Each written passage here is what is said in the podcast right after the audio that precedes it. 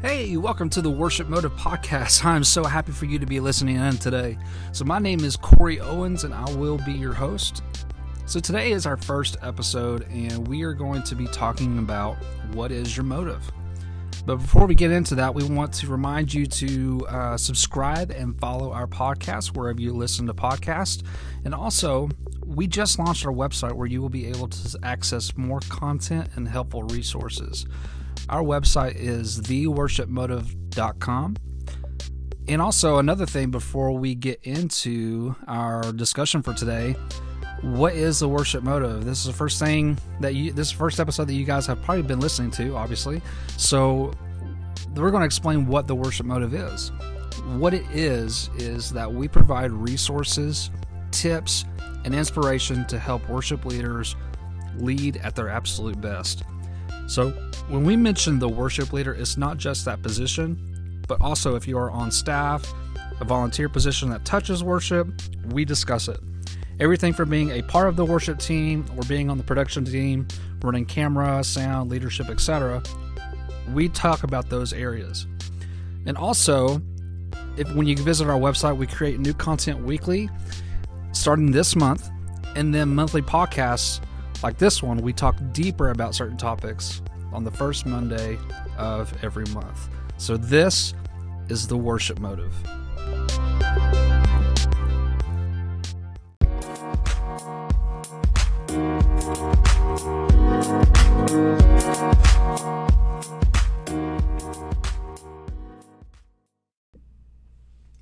So Proverbs 29 18 says, Where there is no prophetic vision, the people cast off restraint, but blessed is he who keeps the law. So, having this verse in the forefront of our minds, I will share three steps on how to find your vision. Uh, these are these steps can actually be done in two different types of goals. You got short term, which is basically like your current year. It could be the next 365 days, and you also have your long term goals, which is probably the next five years you can set the time frame on what that is. So, there's three steps. Here's the first one. Seek God's wisdom. Again, I want to say seek God's wisdom. As it is stated in the verse that we just shared, we have to have a vision behind what we are doing. That is where God is leading us to have a plan, but at the same time, He also guides our steps to ensure that it's for his will, which is building his kingdom. Always have faith in this um, because and be open to that because sometimes things can change. Be open to the Spirit and what He wants you to do in the vision. When we first start by praying and seeking for God's wisdom, uh, it's setting a good foundation on everything that you're about to do. And you're going to build upon that. You're going to build upon His will and not for what your will is.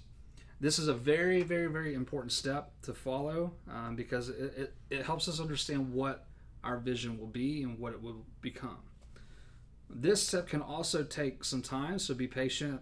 You know, if, if it takes three months or so, that's fine because you want you don't want to be too picky about it. But at the same time, you want to listen to God's word and His will and make sure that it corresponds with His will and what you're doing in your worship team and what he's actually leading you to do. And second is share the vision. So once you have nailed down your vision for your worship team or your ministry, write it down. Outline what your vision or your motive is and provide details of how you're going to accomplish them during your specified time frame. So that could be your short time, your short term or your long term goal. And so, and here's another thing about this is communication is key when it comes to sharing your vision. If you currently have people serving on your team, uh, you want to share a document with your team, outline what that uh, you want to obviously give them that vision statement, kind of like what your church has. Write down what it is. We we exist because, or we lead worship because, and, and you want to outline details of how you're going to go about it. Uh, that could be like we're we're going to we want to have people that are this skilled in this in this instrument. We want to have uh, people that have this type of knowledge in maybe Nashville numbers. A lot of people use Nashville numbers nowadays, and if your team doesn't use utilize that, I would highly encourage you to use Nashville numbers.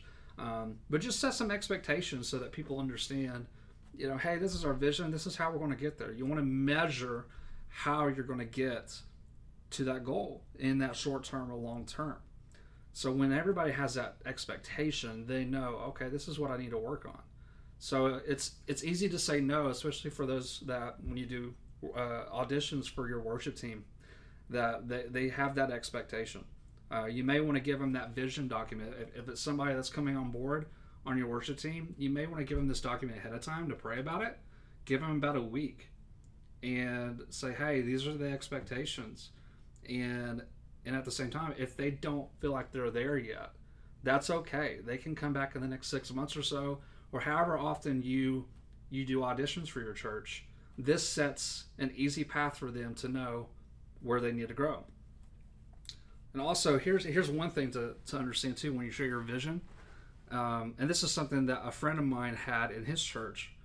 Um, he actually did an outline, not an outline, but a an evaluation period for every six months. So when somebody joins a worship team, every six months, uh, he will sit down with that person individually to ensure that they don't get burned out too quickly. Because we know a lot of us can get too too burned out. We get we're overly committed with certain things in, that we enjoy, but at the same time, we don't take a step back and say, "Why am I doing this?" In worship, we want to ensure that everybody that's on the worship team is healthy we want to especially spiritually. That's the most important thing. So that's what he was doing is making sure they're spiritually fed. Are they actually being a part of a life group or a small group in your church? Um, what, what other activities are they doing inside the church? Um, you want to understand that because if you don't they get burned out too quickly in serving. And and that's okay but you want to ensure that you want to fix that basically. Obviously a burnout's not okay but i'm saying that you don't want them to be overly committed and you want to be sure that they are actually being spiritually fed. Also, um, if you want your team to serve with excellence, but uh, be sure that they're healthy spiritually first and foremost. Third, and this is the last step, is live it out. So first we had seek God's wisdom. Second, we had share the vision, and third is live it out. Set the example for others in obtaining the success of the vision. Others will follow you if you set that bar. So if, so if you notice people on the team aren't up for it, then maybe serving on the worship team is not for them at that time. Uh, so, like I mentioned about uh, when you have somebody that's new, you give them that document of that vision. They see what that vision and expectations are of how you're going to get to that vision. So maybe it's not fit for them. That's okay too, because there are other ministries inside the church that they could serve at, and maybe you can help them with that. And maybe that that could be a, a, production team that still touches worship. If they're so passionate about worship that's that's another aspect that maybe they could lean in um, it could be hospitality welcoming people. If they're very friendly um, very um, an ex, a very extroverted type of person they can serve in that area. But um, yeah so if you notice people that aren't up for that that's okay. Maybe they're not they're not they're not meant to be serving serving on the worship team not at that time um, because serving on the worship team is not for the faint of heart. It takes a lot of sacrifice to lean into the Spirit, uh, weekly preparation, continuous spiritual growth. Uh, so, in my opinion, don't let someone that is new to Christianity lead worship because leading worship helps show people in your congregation that it's not about the music, production, whatever. It's solely about the response, your heart connecting with God. And not everyone is perfect. I'm not saying that.